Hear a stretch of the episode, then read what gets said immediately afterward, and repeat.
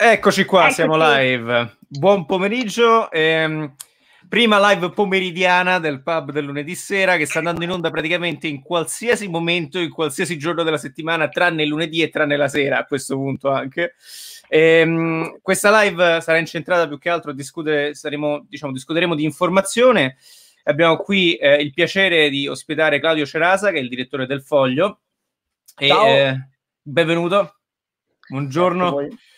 Eh, e abbiamo, ah, ci raggiungerà più tardi anche Francesco T- eh, Del Prato del think tank Agenda. E ripeto, come dicevo prima, si discuterà principalmente di informazione, libertà di informazione e fake news. E, ehm, diciamo, come al solito, sapete il format. Facciamo delle domande al nostro ospite nella prima mezz'ora e poi cerchiamo di prendere domande dal pubblico e abbiamo una discussione nella seconda. Direi di cominciare con Gianluca, che era la, diciamo, il, quello di noi che voleva partire questa volta. Prego. Sì. Eh, beh, grazie per essere venuto. E, ehm, no, partirei con l'argomento, diciamo, hot in questo momento a livello di uh, libertà di stampa. No? Un, uh, un, giornalista, appunto, Jacopo Iacovoni, ha ricevuto delle minacce eh, nemmeno particolarmente velate da, da un esponente del governo russo e eh, ha anche lamentato giustamente il fatto che eh, le reazioni da parte del governo italiano siano state molto eh, tiepide e in generale da, dagli esponenti politici italiani. Uh, lei cosa ne pensa di questa faccenda? Qual è la sua opinione? Penso che sia stato un atto di gravità inaudita uh, e penso che uh, sia stato particolarmente però rilevatore il fatto che un esponente eh, diciamo della diplomazia russa si sia permesso in qualche modo di, di minacciare un giornalista. Era già successo tempo fa, eh, tra l'altro con una giornalista del, del, mio giornale che si chiama Giulia Pompili in un'altra occasione con un di, con una, uh, uomo dello staff diplomatico uh, del, dell'ambasciata cinese che l'aveva minacciata proprio personalmente dicendo uh, cose diciamo, che facevano capire che sapeva bene dove viveva, cosa faceva e, e le sue attività nel tempo libero. E, la questione però è eh, non tanto condannare la gravità, perché diciamo soltanto uno stolto non capirebbe che eh, qualunque minaccia alla libertà dell'informazione corrisponde a una minaccia in qualche modo alla libertà di un paese ma è perché in alcuni paesi come l'Italia uh, succede uh, in maniera non troppo infrequente che uh, ci siano delle scene del genere. Secondo me è perché abbiamo creato un ecosistema all'interno del quale alcune cose sono in qualche modo tollerate. Eh, parlo anche qui dal punto di vista politico, perché se un paese come l'Italia eh, alimenta e coltiva un sentimento di eh, sfiducia e di odio nei confronti dell'Occidente, gioca a fare il furbetto con l'Europa, gioca a fare il furbetto con la Nato, gioca a fare il furbetto con uh, le istituzioni europee. È evidente poi che crea uh, le condizioni affinché altre forze, altre realtà possano sentirsi legittimate a fare quello che vogliono in quel paese. Quindi questo è un po' l'humus su cui nascono episodi del genere. Quindi in sintesi, qui fodit foveam incidit in eam da parte dell'Italia che praticamente ha creato le condizioni affinché, affinché poi questo tipo di situazioni avvengano praticamente. Sì, diciamo che a me più che di solito, un po' per impostazione mh, così culturale, eh, i fenomeni che si sviluppano sono interessanti, eh, ma spesso nascondono un problema a monte eh, e quando c'è un, uh, un, fungo variato è interessante andare a capire l'humus su cui quel fungo si è in qualche modo andato a, uh, a formare. Ecco, proprio parlando diciamo di libertà di informazione, una, un, una caratteristica che ho notato da completo estraneo all'informazione, ovviamente, cioè nel senso non ho mai fatto il giornalista se non per, per alcune cose molto semi-amatoriali. Ma diciamo una cosa che ho notato a livello di dibattito pubblico è il fatto, eh, c'è questo benedetto dibattito continuo sulla libertà di stampa, la libertà di informazione in Italia e in particolare c'è questo scontro che ehm, diciamo riguarda il finanziamento pubblico a certi giornali, no? E io so che eh, alcuni giornali sono finanziati tramite fondi pubblici e per esempio il Foglio non lo è.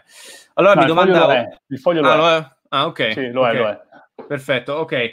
Um, una, una, curiosità che avevo era su, innanzitutto, qual è il criterio per ricevere finanziamenti, diciamo, dal punto di vista pubblico? E secondo, se lei pensa che sia un bene che il pubblico finanzi i giornali in realtà, o sia, o sia qualcosa, cioè, sia qualcosa che dovrebbe avvenire per garantire il pluralismo, o se sia qualcosa che in realtà non dovrebbe avvenire perché, diciamo, tra virgolette, anche il giornalismo, anche il pluralismo, anche diciamo, la libertà di espressione dovrebbe essere soggiogata alle regole del libero mercato. Ecco, qual è un po' il suo punto di vista, mm.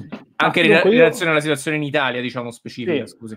Io ragiono da un punto di vista un po' particolare perché mi considero uh, un liberale, quindi sono uh, amante delle logiche del, del, mercato, ma non del mercato sfrenato. E il mio giornale è un giornale che ha passione per i temi del, del mercato e che eh, considera in qualche modo, eh, salvo in stagioni di pandemia, eh, la mano libera del, del mercato come una mano importante che guida spesso verso le giuste direzioni le coscienze, le economie e anche, il, eh, anche gli stati, se vogliamo, eh, però penso che ci siano delle, dei compromessi che si possono raggiungere eh, anche con lo Stato e anche con l'erogazione dei fondi e l'editoria è uno di questi casi perché eh, diciamo se il, la logica uh, vuole che uh, un giornale per essere libero non deve ricevere soldi dallo Stato, è una logica sbagliata, perché lo stesso varrebbe eh, con eh, un privato allora. Eh, chi riceve soltanto soldi da un privato non è libero, questo è sbagliato. Eh, secondo me i giornali sono tendenzialmente luoghi liberi la, uh, l'ecosistema dell'informazione eh, è il luogo della libertà perché coesistono tanti punti di vista diversi. Eh, il grande inganno è pensare che ci sia un giornale che possa raccontarvi la verità, perché la verità non esiste, la verità eh, quando si fa informazione corrisponde sempre a un punto di vista, è come un fotografo che ha la sua macchina fotografica e offre lo stesso soggetto con un'inquadratura diversa. Quella è la verità che il giornale può offrire, è il suo punto di vista e la forza di un giornale è quello di metterlo eh, in campo e di spiegarlo e di esplicitarlo. Quanto al finanziamento pubblico ai giornali, penso che invece sia un qualcosa di molto importante che dà maggiore libertà, perché lo Stato non ti chiede di eh, rispettare alcune idee, di rispettare alcune eh, politiche, lo Stato finanzia con una serie di criteri alcuni giornali che sono delle cooperative nel caso italiano, eh, ma eh, per farvi capire eh, i finanziamenti che vengono erogati dallo Stato in Italia sono infinitamente più piccoli rispetto a quelli di altri paesi. In Francia, se non ricordo male, sono 5-6 volte di più eh, la somma totale dei, dei, finanziamenti. E penso che sia uh, sempre avendo dei criteri che permettano di identificare delle truffe da uh, giornali invece che sono in regola e che operano con trasparenza, penso che sia un qualcosa di utile eh, per la libertà di informazione e che permettono anche ad alcuni giornali eh, che sul mercato avrebbero forse una qualche difficoltà in più rispetto agli altri perché cercano di, di ragionare, di riflettere, di non essere beh, mainstream, inteso come eh, non vogliono essere sempre a dove va la corrente, di avere una libertà che altri non hanno. Io considero il mio giornale un giornale non più libero di altri, ma libero in un modo speciale.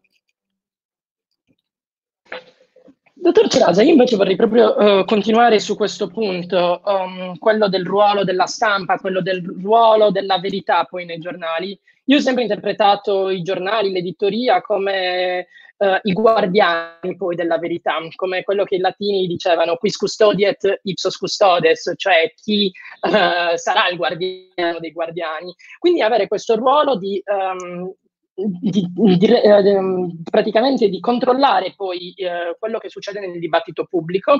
E nell'opinione eh, e questo si ricollega, secondo me, mi scusi, anche a quanto sta succedendo in questi giorni, in cui il ruolo della stampa è fondamentale, lo vediamo da un punto di vista europeo, come eh, Conte, eh, Calenda e altri sindaci, ma ancora eh, Gentiloni e il commissario Breton l'altro giorno, come la stampa stia diventando anche il mezzo tramite quale ehm, le autorità politiche, gli esponenti della vita politica europea stiano cercando di promuovere un, un ideale di solidarietà piuttosto che un altro. Quindi vorrei chiederle innanzitutto come, come si concilia questo ruolo di guardiani della verità con la strumentalizzazione che poi ci può essere da un punto di vista politico della stampa E in secondo luogo, come interpreta anche le uscite negli ultimi giorni, in primis quella di ieri di Giuseppe Conte sulla possibilità di un Italexit nel caso in cui l'Europa non, uh, um, non aiutasse in maniera solidale l'Italia con l'emissione di Eurobond o comunque di un fondo a sostegno uh, dell'emissione di debito comune.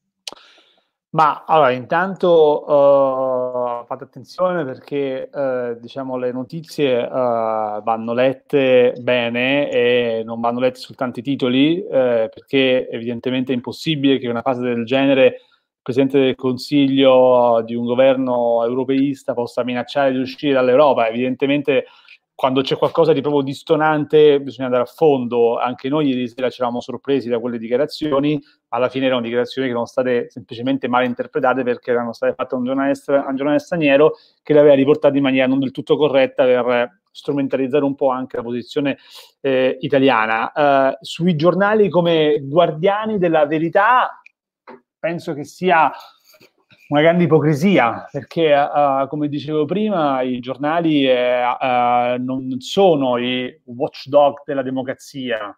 I giornali eh, hanno un compito che è quello di informare e di formare una coscienza. Questo secondo me è la cosa più importante in questa fase.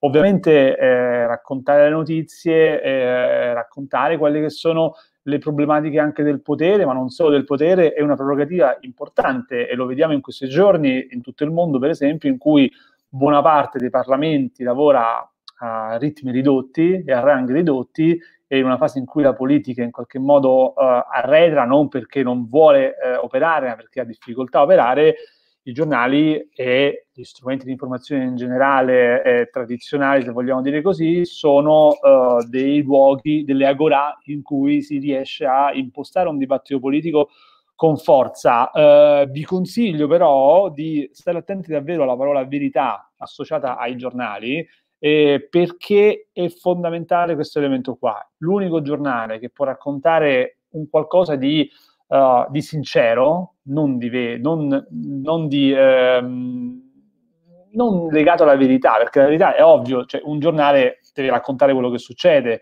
quindi la verità è nei fatti, è nella quotidianità.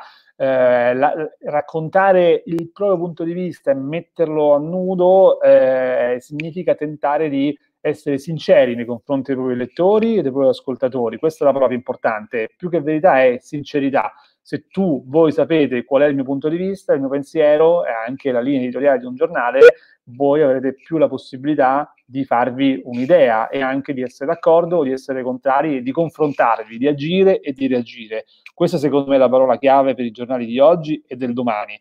Essere sinceri, quindi mettersi a nudo, raccontare anche le proprie cose se quando capita, ma soprattutto eh, cercare di avere un rapporto diretto con il lettore eh, non nascondendo le proprie posizioni. I giornali che vi dicono noi vi stiamo dicendo la verità su come va il mondo, sono giornali che vi stanno truffando e quindi andrebbero in qualche modo abbandonati per andare tutti quanti a convergere sul foglio. non, penso, non, penso, ci sia un problema su questo perché penso che qua siamo tutti d'accordo che il foglio comunque è molto uh, super partes. Infatti, onestamente, non solo ovviamente perché sei qui, ma è uno degli unici giornali che riesco ancora a leggere. Però, a parte questo, um, io vorrei un attimo riprendere invece questa discussione sulla, sulla verità, perché ogni tanto, soprattutto leggendo i giornali in Italia, ho la sensazione che ci sono tanti giornalisti che sono più giuria e non giudice, tra virgolette, super partes. E questo lo vedo soprattutto quando, secondo me, vabbè, ogni volta che si cambia governo, che ho l'impressione quasi che i governi, i, i, um, i giornali poi cambiano posizione con il governo, molto interessante questo, ma anche dal punto di vista di, ad esempio, come fa la stampa, un giornalista ad incalzare, tra virgolette, delle bufale che poi vengono dette tipo in tv o nella radio su giornali perché quello secondo me è un punto molto interessante soprattutto in Italia perché la gente segue la politica in maniera veramente fanatica, cioè ogni talk la sera praticamente parla di politica ed è lì che io mi incavolo abbastanza perché ogni volta che accendo la tv vedo sempre qualche bufala detta da qualcuno e nessuno che poi sta lì a riprendere invece i fatti. Sì, um, la questione diciamo che uh, avere, eh, intanto oggi ci sono per un giornalista tanti strumenti per essere informato e per, cioè per essere diciamo anche attrezzato a, a controargomentare a quelle che possono essere magari delle, delle tesi o delle, delle, bufale. Questo secondo me è molto importante quando si, parla, si pensa alle interviste, perché sia il giornalismo televisivo che quello radiofonico che quello uh, che agisce, che lavora su carta stampata, ha nelle interviste un momento importante. Eh, negli ultimi anni eh, è successo che purtroppo diversi politici eh, hanno in qualche modo cercato di cambiare un po' il rapporto con l'intervistatore proponendo in televisione le interviste singole. Io vengo in televisione soltanto se tu mi intervisti senza altri, altre persone che fanno domande. Eh, oppure vengo in televisione soltanto se tu prima mi dici le domande o uh, sui giornali a volte capita che ci siano delle interviste che vengono fatte scritte che ovviamente eh, tra avere e non avere un'intervista, eh, io penso che averla anche scritta in alcuni casi, eh, se l'intervistato eh, risponde anche a domande complicate, può avere senso, però sono davvero dei casi, dei casi estremi, perché le interviste migliori, quelle appunto più sincere, sono quelle che avvengono nei momenti in cui c'è un'interazione, uno scambio e in cui l'intervistatore, a prescindere poi del tipo di uh, sim, eh, simmetria politica che può avere quella persona che intervista, pone le domande giuste. Anche qua eh, non, mi aspe- non, mi piace molto eh, il giornalismo che si autodefinisce scomodo, perché di solito è un, sì, una parola che andrebbe cancellata dal vocabolario del giornalismo, essere scomodi, cioè è come utilizzare la parola particolare, non vuol dire nulla. E il giornalismo deve essere buono o non, o non, non buono. Il giornalismo scomodo è un qualcosa che, non, che, che, è ridicolo perché appunto per le ragioni che dicevamo prima esistono giornalisti che fanno domande giuste, interessanti eh, o quelli che le fanno domande invece comode, le domande comode esistono certamente.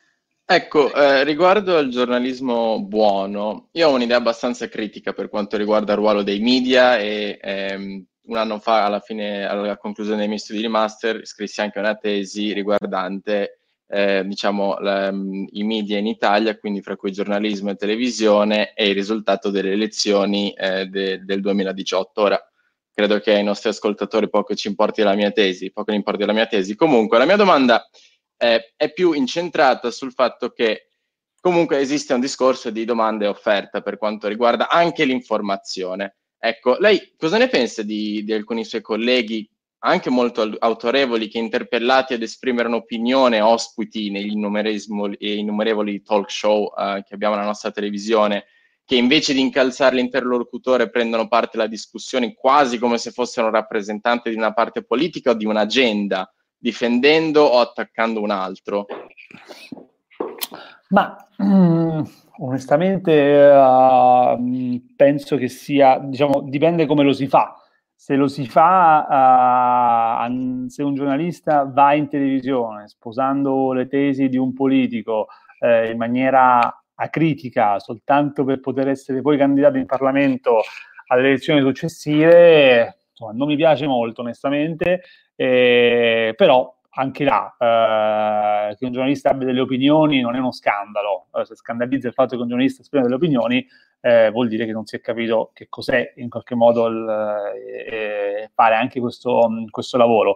E dall'altra parte però eh, penso sia abbastanza giusto anche che un giornalista porti eh, le proprie idee, oltre che le proprie notizie, quando va in televisione. A me capita ogni tanto di essere in qualche talk show e penso che una caratteristica di chi, di chi eh, si espone in qualche modo in, in pubblico sia quella di cercare nel suo piccolissimo, nel suo microcosmo, di formare le persone se pensa di avere delle idee che eh, vale la pena diffondere. Diciamo che chi si espone eh, tende anche a dividere eh, poi le persone che, che lo ascoltano e mi capita molto spesso di essere non soltanto così apprezzato ma anche insultato, ma è, fa parte del, del mestiere, quindi chi provoca una reazione, buona o cattiva che sia, credo che vada in qualche modo al centro della questione, che non è provocare in generale, ma è uh, provocare una reazione, e quella è la cosa fondamentale.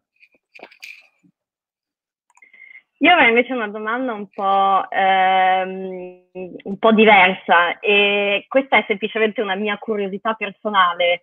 Eh, quale classe politica considera migliore per il nostro paese? Quella della Prima Repubblica, eh, cioè quello stile di politica, o quella che abbiamo adesso?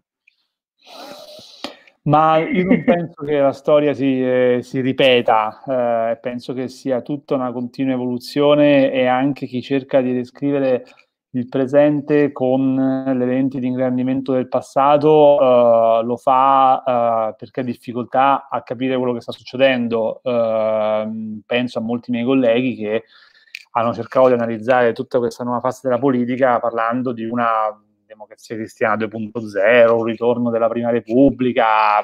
No, ci sono ovviamente eh, degli strumenti che spesso possono permettere di riecheggiare un'epoca passata, ma uh, in generale eh, la fase, la politica del futuro sarà diversa rispetto a quella di oggi, non so dire se sarà, se sarà migliore, sarà migliore se si andrà a recuperare un qualcosa che era molto presente nella Prima Repubblica, con i suoi pregi e difetti, che è la, figura di, la, la struttura dei partiti, perché in questa fase anche storica in cui ci troviamo tutti quanti a casa eh, in cui eh, viviamo la mediazione attraverso la rete, eh, ma sentiamo tantissimo la mancanza dei corpi intermedi, dei luoghi di aggregazione, penso che ci sarà una grande, una grande riflessione sul, sul tema del, del, corpo intermedio, anche de, delle possibilità di aggregazione anche all'interno della politica. Se la politica è fatta semplicemente da individui che agiscono con fini personali, è una politica che non va lontano, può avere successo ma non va lontano. Se invece la politica viene fatta all'interno di una struttura eh, che ha delle, delle, delle, idee radicate, che lavora su quelle idee, che, che, ci crede e che le rende compatibili con la realtà, che cosa diciamo non del tutto semplice, quel tipo di politica può andare, può andare lontano e può permettere di, eh, eh, di essere all'altezza delle sfide del tempo. Negli ultimi, negli ultimi tempi devo dire che la politica non mi è parsa tantissimo all'altezza delle sfide della, della contemporaneità, anche se poi, e concludo il discorso, eh, dobbiamo anche dire che viviamo in un paese strano che, eh, dove, eh, dove, sono molti Chamberlain che però all'improvviso diventano Churchill. Adesso non è il caso di questi giorni, ma eh, il passaggio dall'irresponsabilità all'irresponsabilità e dalla responsabilità all'irresponsabilità è un qualcosa di veramente impressionante. Eh, due anni fa, 4 marzo del 2018, l'Italia ha eletto un Parlamento populista, uh, antisistema, anti-europeista e oggi, esattamente due anni dopo, uh, abbiamo un Parlamento che nelle intenzioni è uno dei più europeisti, è uno dei più antinazionalisti, è uno dei più, uh, uh, così, sembra essere diventato antipopulista, per quanto sia ancora un po' populista, però diciamo il cambiamento un po' strumentale, un po' Uh, però per ragioni di motivazione interiore, secondo me è una, è una, caratteristica italiana che viene spesso identificata come il trasformismo, ma secondo me è qualcosa di più. Ma infatti da questo punto di vista, solo velocemente, um, e questa è una domanda che qui in, in Inghilterra comunque la chiamano chicken and the egg, no? Cosa viene prima? Cioè, sono i giornali, ad esempio, che aiutano una politica che si basa sulle personalità o è all'incontrario? Sono i giornali che si basano su una? Sono i giornali che fanno crescere una politica che poi si basa sui personalismi o è l'incontrario? Questo è difficile da dire, sono la persona sbagliata a cui chiederlo perché i giornalisti tendono a sperare e a pensare che siano i giornali a, in qualche modo a cambiare la realtà a determinare alcuni fatti, quindi mi verrebbe da dire speriamo che siano i giornali a creare opinione e a in qualche modo far cambiare anche opinioni o a formarle. Eh, penso però che eh, diciamo, la caratteristica di questa stagione sia eh, una polarizzazione tra due modi di essere della politica. Da una parte c'è la leadership, dall'altra parte c'è la followship. La leadership è un sentimento uh, di uh, un, un, tipo di approccio politico di una persona che guida i propri follower, leadership la followship, che purtroppo è invece una caratteristica sempre più contemporanea, è il leader che si fa guidare dai follower, quindi agisce non sulla base di un'idea, di un'ideologia, di un pensiero, di una convinzione, ma sulla base dei sondaggi o peggio di quello che gli chiedono i follower. Questo, diciamo, è la followership, secondo me, il grande virus politico, se questa espressione si può ancora utilizzare, della stagione che viviamo. Che poi è anche un po' il problema della, eh, e adesso mi fermo Giulio, non ti preoccupare, è anche un po' il problema della democrazia diretta e della democrazia invece rappresentativa alla fine. Certo, quella è, diciamo che la democrazia diretta in realtà è, una, è un'espressione eh, alla quale tutti dovremmo essere affezionati, ma che è stata un po' sputtanata dalla democrazia digitale, che è una cosa diversa, eh, perché i teorici della democrazia digitale si sono impossessati della democrazia diretta e hanno lasciato intendere che la democrazia diretta fosse qualcosa di diverso rispetto a quello che in realtà è. La democrazia diretta è presente anche all'interno della nostra Costituzione eh, però diciamo in questa stagione eh, tutti ci siamo resi conto dell'importanza della rappresentatività e eh, questo vale in politica ma vale anche nella scienza perché come sappiamo e come sapete voi che siete persone di studio e di coscienza uno non vale uno. Infatti mi ha diciamo spero di poterla invitare ancora perché in realtà vorrei approfondire questo discorso della verità che non esiste perché ehm, diciamo, non dico di non essere d'accordo, diciamo, c'è, c'è tutto un... Non ho, detto, non ho, detto, che la verità non esiste, ho detto che i giornali che vi dicono, che vi raccontano la verità, ah, sì, sono sì, giornali okay. che stanno mentendo. La verità Fair in enough. qualche modo esiste, perché ci Fair sono enough. delle cose che sono okay. o A o B, okay. se, evidentemente. Allora, dobbiamo... Magari anche, proce- dobbiamo magari anche quelli intitolati La verità. Questo non mi permetto di dirlo. Allora, dobbiamo procedere adesso con la live. Faccio un secondo metto in background Gianluca e diamo il benvenuto a Francesco Del Prato del Think Tank Agenda. Bu- Ciao, buongiorno a tutti. Buongiorno, Ciao, buongiorno. benvenuto e grazie per aver partecipato. Grazie a voi. Eh, credo che avessi una domanda eh, anche sì. tu per... Eh. Sì, ho seguito, è stato un, diciamo, uno scambio molto interessante. Una cosa che mi premeva chiedere è, diciamo, mi sembra che ci sia un trend evidente nella, nella domanda di informazione, no? che ha due caratteristiche, mi sembra che è sempre più spostata verso contenuti molto brevi, cioè che devono essere fruibili in un tempo molto corto e necessariamente quindi molto semplificati, e che allo stesso tempo hanno anche un'emivita molto breve, cioè le notizie rimangono vive e notizie calde per un tempo sempre più ridotto. E mi sembra che parte della politica questa cosa l'abbia capita, cioè che è più utile non scusarsi e lasciare passare un po' di tempo per evitare che la notizia sia necessariamente eh, passata come, come, come, vecchia, perché ovviamente i giornali, data la domanda con questa frequenza, eh, non possono continuare ad aprire sempre sulla stessa cosa, no? eternamente. Il foglio ovviamente ha fatto una scelta un po' diversa, nel senso che è, è un giornale più di approfondimento che di, di, di notizia immediata, cioè si trovano molti eh, long form, molti approfondimenti, molti commenti. E quello che volevo chiedere al direttore è, secondo lui, diciamo, c'è spazio perché questo f- formato di approfondimento possa crescere o deve necessariamente rimanere in qualche modo un approfondimento di nicchia? Persona sbagliata a fare questa domanda perché io penso, uh, non soltanto perché il mio giornale così generale di informazione sarà sempre più portata a, a, a formare più che a, a informare, perché eh, diciamo per una questione di eh, darwinismo eh, tutte le persone che vogliono informarsi e che hanno desiderio di informarsi eh, vengono tempestate tutto il giorno le informazioni, le ricevono sulle newsletter, le ricevono attraverso i siti, le ricevono con i telegiornali, quindi chi vuole essere informato arriva la mattina di fronte a un'edicola sapendo che sa già le cose che sono successe.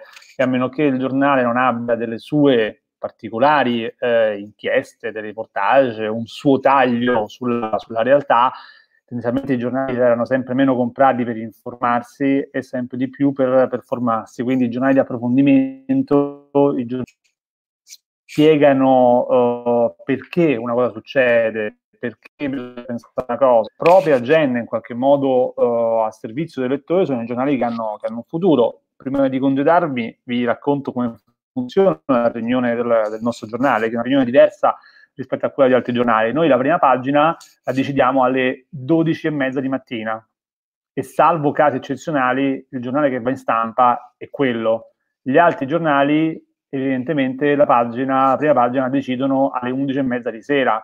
È un approccio, ovviamente giornali, sono giornali diversi, il foglio non è eh, un, un, giornale omnibus, eh, è un giornale che fa uh, un'informazione un po' uh, speciale, ma questo fa capire che eh, la nostra impostazione, e secondo me sarà anche l'impostazione del futuro, sarà quella di eh, surfare ovviamente sulle cose che accadono, cercando però di privilegiare il punto di vista, le nostre idee e ciò che abbiamo rispetto a quello che succede durante la giornata.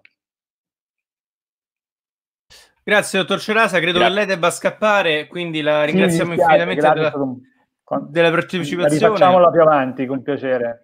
Assolutamente, grazie sarà mille. un piacere. Arrivederci. Grazie a voi, buon lavoro. Grazie ancora. Ciao. Arrivederci. E rifacciamo entrare Gianluca e continuiamo la discussione con Francesco. Um, mi dispiace sì, che... Sì. Vai, vai, vai, vai no, no, ti, ti dispiace Giulio?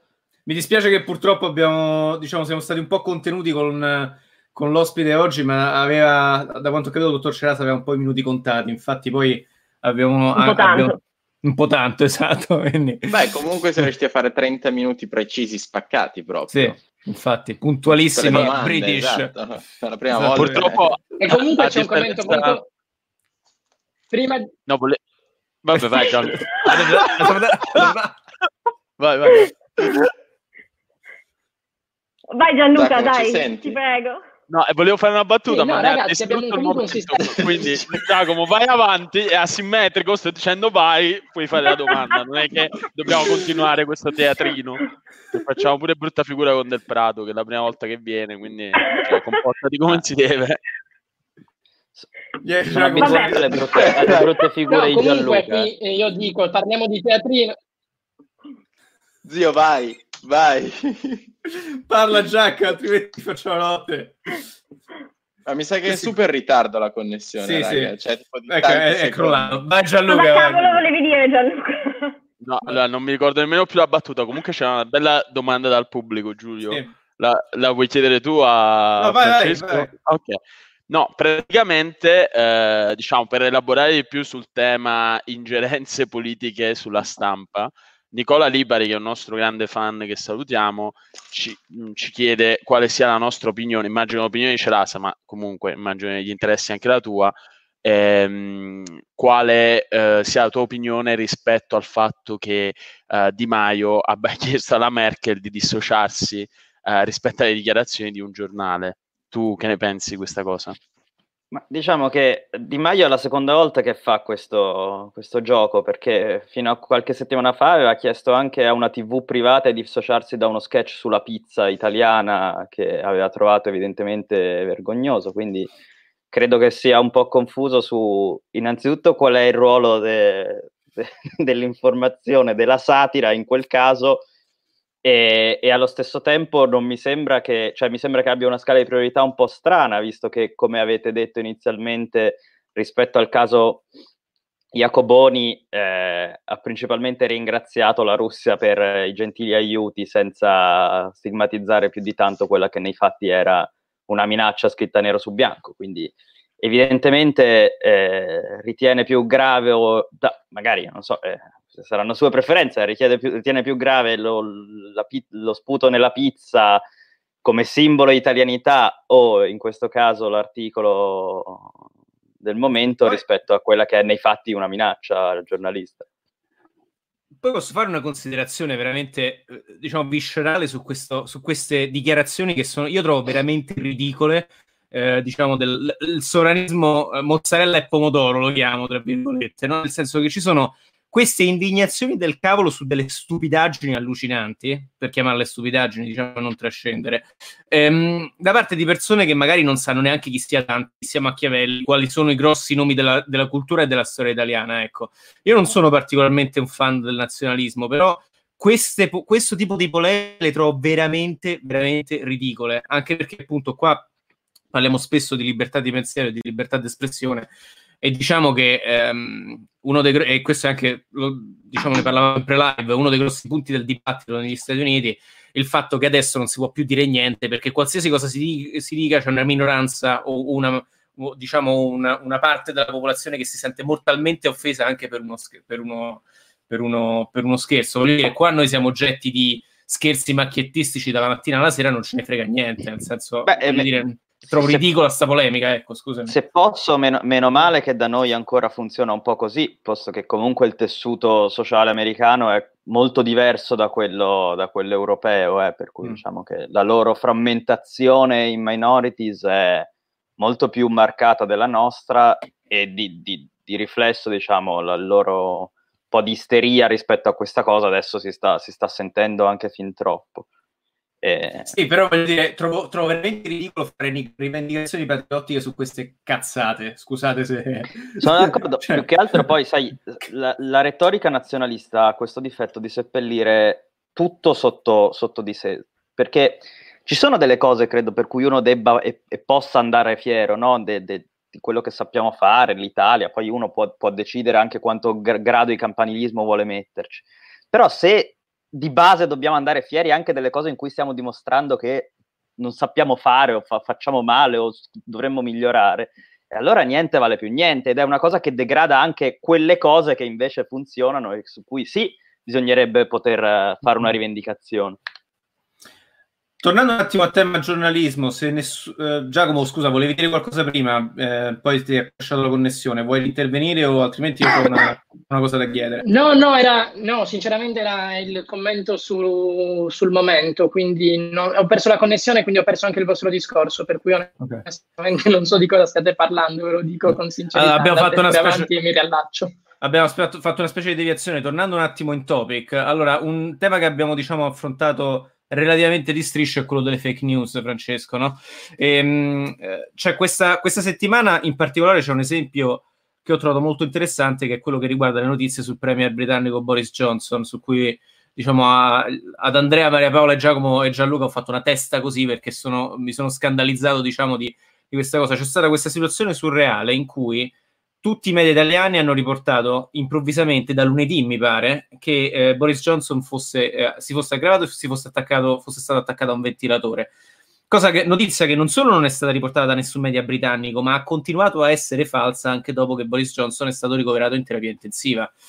E, mh, ho trovato incredibilmente dissonante vivere in questa realtà stranissima in cui un paese credeva una notizia falsa e un altro paese credeva cioè, diciamo, aveva la versione dei fatti vera e propria e al tempo stesso sui social media si scatenavano, diciamo, tempeste di tutti i tipi Ma intorno alle io... due versioni della realtà, no? Allora, ed è stata rilanciata da giornali importanti. Allora mi domandavo, in ambito giornalistico, A, ci sono dei criteri per evitare che queste, che queste cose porta, pe- prendano piede? Ci sono del, so, dei richiami all'ordine dei giornalisti? Non ne ho idea, eh, non lo so.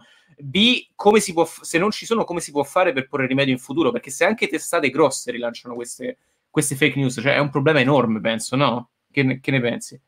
Ma eh, sì, allora innanzitutto volevo fare una chiosa sulla vicenda perché credo che ci sia una parte di fake news bella e buona e una parte semplicemente di superficialità, perché per il 99% delle persone probabilmente andare in terapia intensiva e essere attaccato a un ventilatore sono la stessa identica cosa, non c'è nessuna differenza fra le due. Tu sei un medico e la cosa ti, ti balza immediatamente all'occhio come strana, ma probabilmente diciamo, per un giornalista e per la domanda, e questo si riallacciava anche a quello che avevo chiesto a, a Cerasa prima, no? In qualche Attenzione, modo... poi, scusami, faccio un'altra precisazione su questo. Lui è entrato in terapia intensiva, mi pare, martedì sera. La notizia del ventilatore circolava da lunedì mattina, o qualcosa del genere, cioè, quindi era già, diciamo, era già partita come una fake news dall'inizio, diciamo, eh. Eh, sì, scusa. esatto. Poi a quanto, a quanto, ne so io, avendo seguito la vicenda, diciamo, esternamente, ovviamente la fonte d- iniziale di questa notizia su, su, Johnson, prima ancora che i media inglesi, cioè britannici ufficiali, eh, la confermassero, era russa inizialmente e la RAI l'aveva immediatamente ripresa, per cui in realtà i paesi in cui circolava erano due, noi e la Russia. Poi effettivamente a distanza di dieci ore da quando era uscita in Italia, eh, si, è, si, è, ritrovata insomma anche, cioè, si, è, si è ritrovata a essere confermata in qualche modo. Però credo che questo sia stato un po', da un lato, forse un caso e un esercizio di spregiudicatezza da parte di certi, certi media. Ma... E rispetto alla domanda che fare, diciamo, eh, questa è una domanda da 100.000 dollari. Io non, non, non, sono mai stato un sostenitore di, di briglie governative, di eh, commissioni d'inchiesta, di tutta una varia serie di strumenti che, se anche utilizzati potenzialmente in buona fede, rischiano immediatamente di eh, diventare, diciamo, uno strumento di propaganda, uno strumento di censura, uno strumento che degenera con estrema facilità e per mia sensibilità, diciamo, no, il gioco non vale la candela in questo caso. Credo che poi, anche rispetto al darwinismo di cui parlava Cerasa prima, eh, naturalmente si creerà un bacino e un equilibrio piano piano che eh, distribuirà le notizie in maniera più, più efficiente tra fake news e realtà più attendibili. Ma io volevo sollevare un punto su questo. Tu prima hai detto eh, che essenzialmente, molto probabilmente, la gente è andata a pensare che eh, terapia intensiva uguale eh, respiratore. Però quello secondo me è un problema gravissimo perché dopo ormai un mese e mezzo di, eh, di, bombardamento sul coronavirus, dei letti, della sanità, di cosa fare per evitarlo, di cosa succede quando lo si prende, non è accettabile secondo me un'ignoranza di questo livello nel andare quasi a giustificare, ah sì, terapia intensiva uguale respiratore, perché ciò vuol dire che la qualità dell'informazione è bassissima. E poi un altro discorso anche su come, scusami, finisco poi. No, secondo me... No, nel senso, cioè, ora ci sono due tipi di bias principali che eh, vengono fuori in questo caso. Uno è quando il giornale eh, o la, la, i media, insomma, prendono la notizia, non la filtrano zero e vanno a pubblicarla come gli è stata arrivata. Quindi quello è un problema grave perché in un mondo come, come quello nostro, in cui la tecnologia ci permette di ricevere informazioni al momento, succede un attentato, arriva una notizia che dice è stato un terrorista islamico di matrice islamica, bam su tutti i giornali, molte volte per alcune testate, esempio a caso. Mentre l'altro bias è quando il giornale, la fonte, va a filtrare proprio il contenuto della notizia per far sì che eh, il titolo, il contenuto sia più vicino diciamo, alle sue linee editoriali o comunque alla sua filosofia. Però, cioè, il discorso è, in ogni caso, secondo me, un episodio come quello non è giustificabile, perché lì proprio vuol dire che non si sta a riflettere su quello che si sta pubblicando, è arrivata la notizia, una fonte che poi si è rivelata anche essere russa e via con la pubblicazione. Secondo me questo non è, eh, non è a livello di un qualcosa come Rai, cioè non possono permetterselo, secondo me. Ma sai, il punto è, è eh, quello che... Se, se... Vai Giacomo, scusami.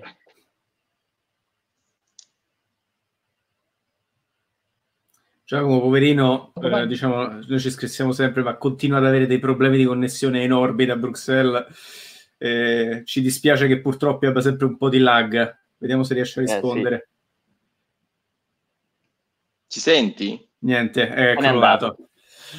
Continuiamo. No, dicevo solo che credo che la prima questione sia dovuta un po' a una domanda accelerata di sensazionalismo, no? Cioè se la notizia non è più un, un, vettore informazione, ma è semplicemente mettere una bandierina sul dire l'ho data prima io, ho fatto più rich io, ho fatto arrivare più contatti sul mio sito io, allora eh, che, che, Boris Johnson sia in terapia intensiva o attaccato un ventilatore, che cambia? Niente, perché la notizia è Boris Johnson sta male. Quindi il, il discorso è sempre che tipo di informazione si vuole dare e come si fa a compenetrare il, lo studio necessario, specie su temi eh, come, come, questo, appunto, per esempio il coronavirus. Cioè, credo che l'informazione in questo caso abbia dato prova di avere una grossa incapacità di leggere i dati, che non è una cosa semplice, e semplicemente la rincorsa a dare per primi la notizia automaticamente un po' seppellisce la necessità di, di approfondirla. Giacomo, ci sei? Infatti, sì, no, ci sono, ci sono. Um, volevo commentare prima quello che diceva Andrea sul fatto che Rai News abbia rilanciato quella notizia. Ricordo anche però che Rai News purtroppo, la Rai sul TG1 ha sbagliato qualche mese fa l'attribuzione di uh, sciiti e sunniti ad Arabia Saudita ed Iran, che secondo me è una cosa inconcepibile quando parli di, di Medio Oriente dalla principale televisione nazionale. Comunque no, quello che io vorrei uh, approfondire sempre sul tema fake news è anche il rapporto ormai dell'informazione uh, con il potere, come può essere cambiato in relazione a questo. Uh, vi dico questo perché vabbè, abbiamo visto per esempio Donald Trump, le immagini che circolavano su Facebook di lui che prendeva la CNN vestito da wrestler e la sbatteva per terra e comunque l'attributo di fake news a CNN, New York Times e così via, i media che vanno contro di lui. Parliamo del Regno Unito, mi ricordo il 31 gennaio quando è scattata la Brexit a Parliament Square, la gente che manifestava con una maglietta con scritto ma è vero o l'hai scritto sulla BBC o l'hai sentito sulla BBC. Ecco, Uh, quando l'autorità uh, di questi media tradizionalmente rispettabili viene minata uh, da chi ha il governo, da chi ha il potere, qui mi ricollego a quel quis custodi et ipsos custodes che citavo prima, è possibile che ci sia poi d'altronde un abbassamento della qualità dell'informazione proprio per evitare che la propria reputazione, il proprio status venga poi um, demolito completamente da, dalla classe politica, dalla classe dirigente? E quindi ci sia un riadattarsi a, una, a, livello, a una qualità dell'informazione inferiore che però ti permette di restare ancora sul mercato.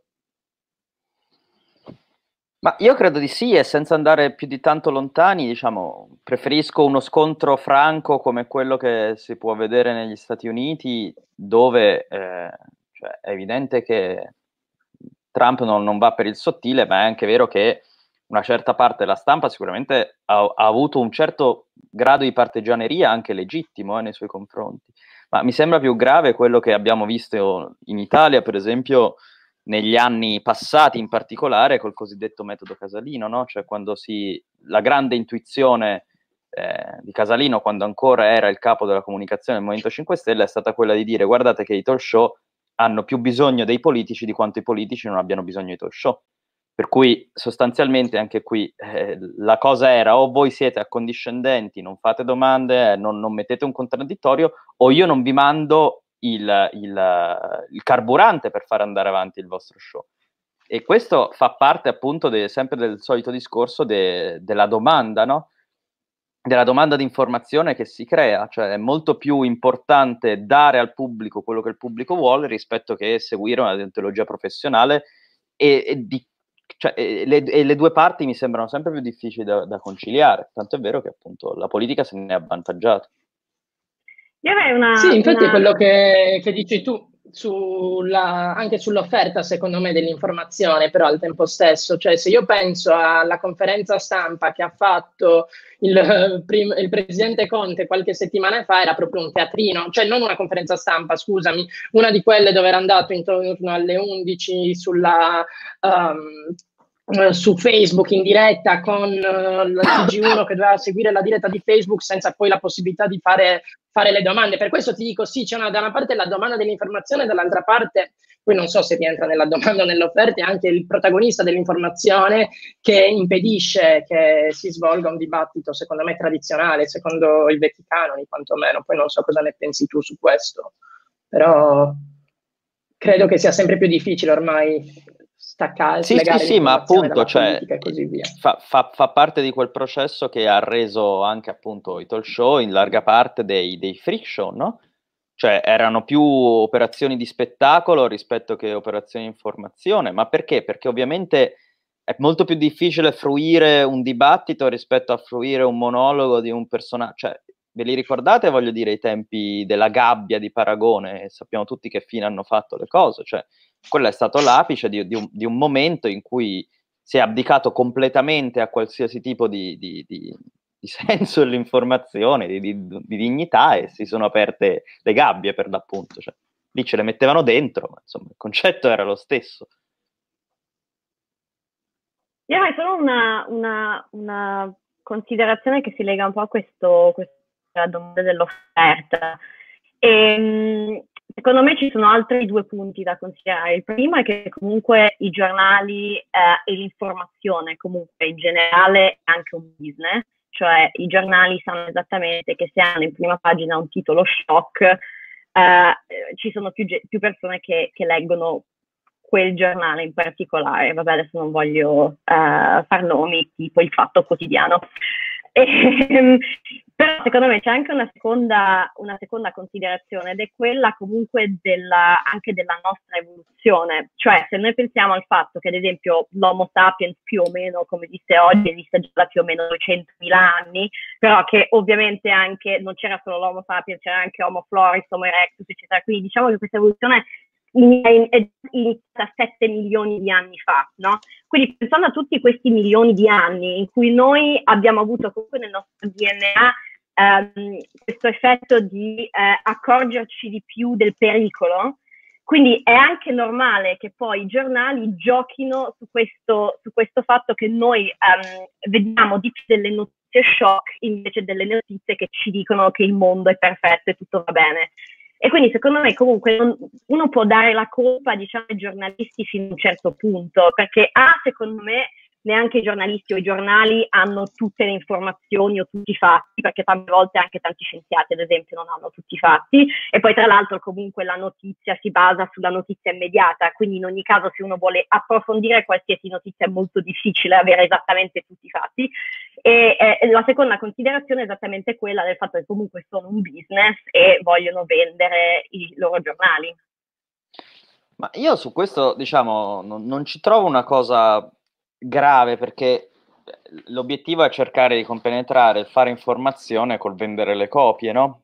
E credo anche che quello che diceva anche Cerasa prima, è normale che un giornale abbia una propria linea editoriale, privilegi una notizia eh, rispetto a un'altra o gli dia un taglio più favorevole alle proprie, propri, alle proprie opinioni, anche perché, voglio dire, tanto quanto il giustizialista di turno legge il fatto quotidiano per il proprio confirmation bias, probabilmente anche noi, voi, leggiamo i giornali più, no, su cui mediamente ci aspettiamo di trovarci più d'accordo o comunque di trovare delle notizie che siano più interessanti per quello che, che, che vogliamo sapere o su cui vogliamo strutturarci un'opinione.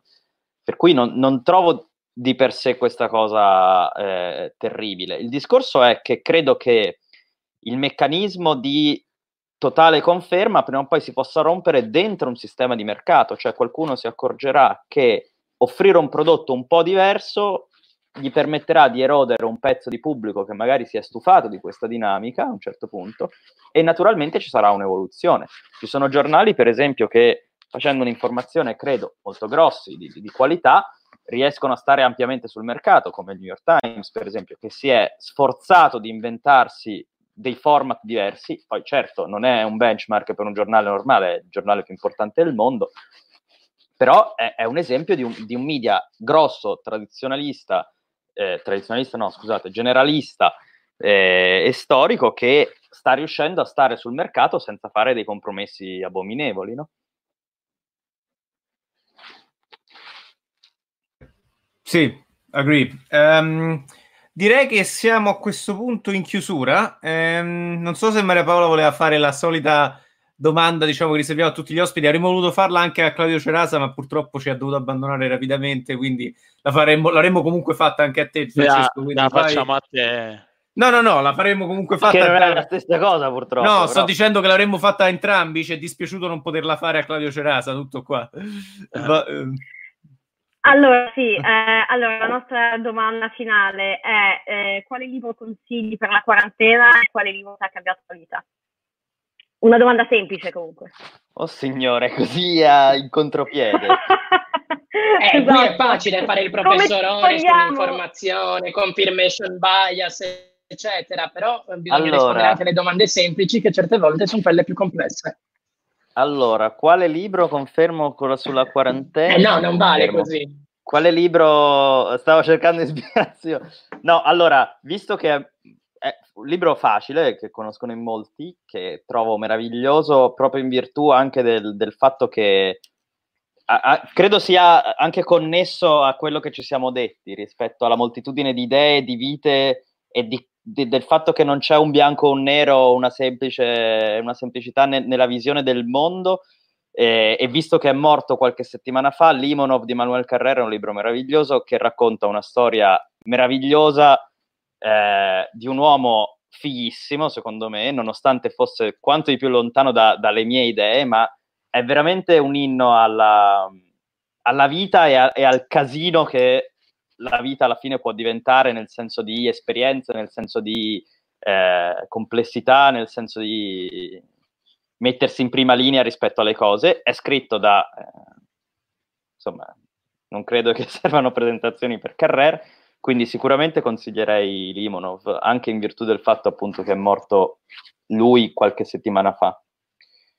Un libro che mi ha cambiato la vita eh, è il libro, forse il libro che mi ha fatto ricominciare a leggere qualche romanzo che per un periodo avevo un po' messo da, da parte, che è Bright Light Big City di McKinney, che è un libro è tradotto in italiano con le mille luci di New York, da cui hanno tratto un film orrendo, e veramente bruttissimo. E invece il libro è un libro che si legge in un baleno, ha un modo di scrittura molto diretto, molto eh, aperto, è scritto addirittura in seconda persona, cioè dà del tuo al lettore facendoti immedesimare immediatamente. Eh?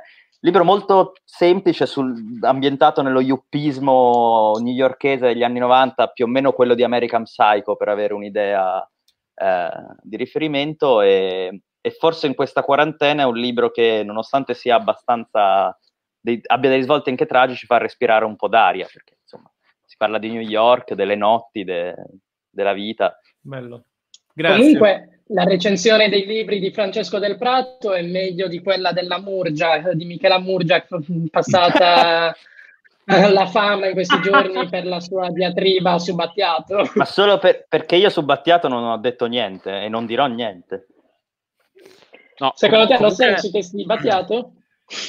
Ma eh, cioè, non, non, copro Battiato, se devo essere sincero. No, ragazzi, fatemi, fatemi spezzare... non mi ha appassionato la vicenda. Fatemi, fatemi, intervenire su questo. Allora, io devo spezzare una lancia a favore di entrambi, nel senso io non sono un grossissimo far della Murgia, come Giacomo sa, anche se devo dire che ho letto poco. Ehm, diciamo che... Eh, ma non sono neanche diciamo un grosso fan di Battiato nel senso che Battiato rappresenta uno dei pochissimi artisti in Italia che ha fatto progressive rock no? negli anni 70 che poi si è evoluto in questa specie di stile incredibilmente usu- inusuale suo. Battiato è pesante, cioè nel senso oggettivamente a me piace, però non è una cosa che diciamo ascolti così. Quindi diciamo un colpo al cerchio alla botte, diciamo ci sta anche criticare Battiato, non è che c'è, è un artista secondo me immenso, però è complicato da digerire oggettivamente. Volevo, Comunque... volevo, dire solo per, per, chiudere due parole, se mi permettete, su, su, Agenda che mi ha permesso di essere qua e che volevo un attimo raccontare, cioè in, in, un secondo, visto che ci stiamo strutturando, ci stiamo lavorando e credo possa essere interessante per le persone che ci, vai con la pubblicità. ci ascoltano, vai, faccio vai, la vai. pubblicità.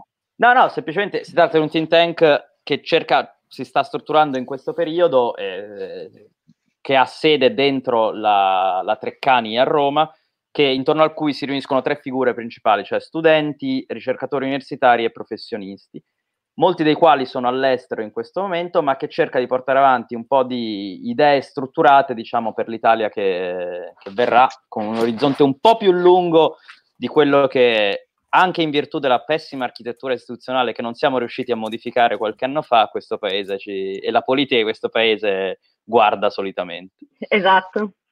No, infatti eh, iscrivetevi tutti a, alla, alla, pagina Facebook che si chiama Think Tank Agenda.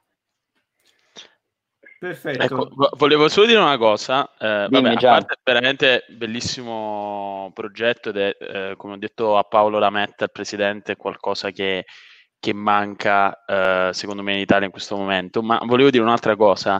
Eh, io e Francesco e Giacomo ci conosciamo da un po' di tempo e eh, abbiamo sempre detto che Francesco è lontano dal paese reale, no? E, e, io proprio ho avuto la percezione della sua lontananza dal paese reale quando ha detto Carrer non ha bisogno di presentazione. io, io, mi sono chiesto. E io, cioè, comunque io non so. Ha scritto pure una serie TV. Ha scritto pure una serie TV. Cioè, voglio dire, più, più, più il paese reale delle serie TV, cosa vuoi? Senti, tu Gianluca, ti giuro, ti giuro, mi hai tolto un peso dallo stomaco perché io stavo per fare una figura da ignorante totale, invece vedo di non essere l'unico no, che l'ha solo sentito no, nominare. Non, cioè... non, bisogna avere paura di dirgli queste cose perché cioè, se, se, lui aspira a fare informazioni, no, deve però, capire che comunque. Però, come Gianluca sa, e anche Giacomo, visto che ci conosciamo da anni, a fronte delle mie chiacchiere su Carrer, io poi a memoria so cine, le battute dei cinepanettoni, per cui diciamo, sono in grado di recitarvi l'80% di Natale sul Nilo e Carrera ho letto uno o due libri, per cui alla fine anche io ho, ho le mie spalle vicine ai lati del paese reale ogni tanto. Faremo una live fra, fra De Siga, Fantozzi e Carlo ah, guarda, a un certo se, punto. Se, sei riuscito a invitare De Sica una volta voglio esserci perché sarebbe il sogno della mia vita. Ve lo giuro, eh, cioè, sarei la persona più contenta del mondo. Regaliamo questo sogno a Francesco Del Prato. Ci esatto. questo impegno. Mandate un sms all'840. Fantastico. Va bene, ragazzi, Va bene. Sentite, facciamo un wrap up e direi anche di eh, annunciare che domani invece saremo live alle 19 italiane, 18 UK con Jacopo Jacoboni per parlare ovviamente di tutta questa faccenda della Russia. Perfetto. Eh, ringraziamo ancora i nostri ospiti, sia Claudio Cerasa che ci ha abbandonato prima, sia Francesco Del Prato. Grazie eh, a tutti, grazie ragazzi eh, per questo progetto che è una figata. Eh, andate grazie avanti mille. Col, col, duro lavoro. L'ha detto solo perché abbiamo fatto pubblicità a... Finché, finché non licenziano Gianluca, poi smettete.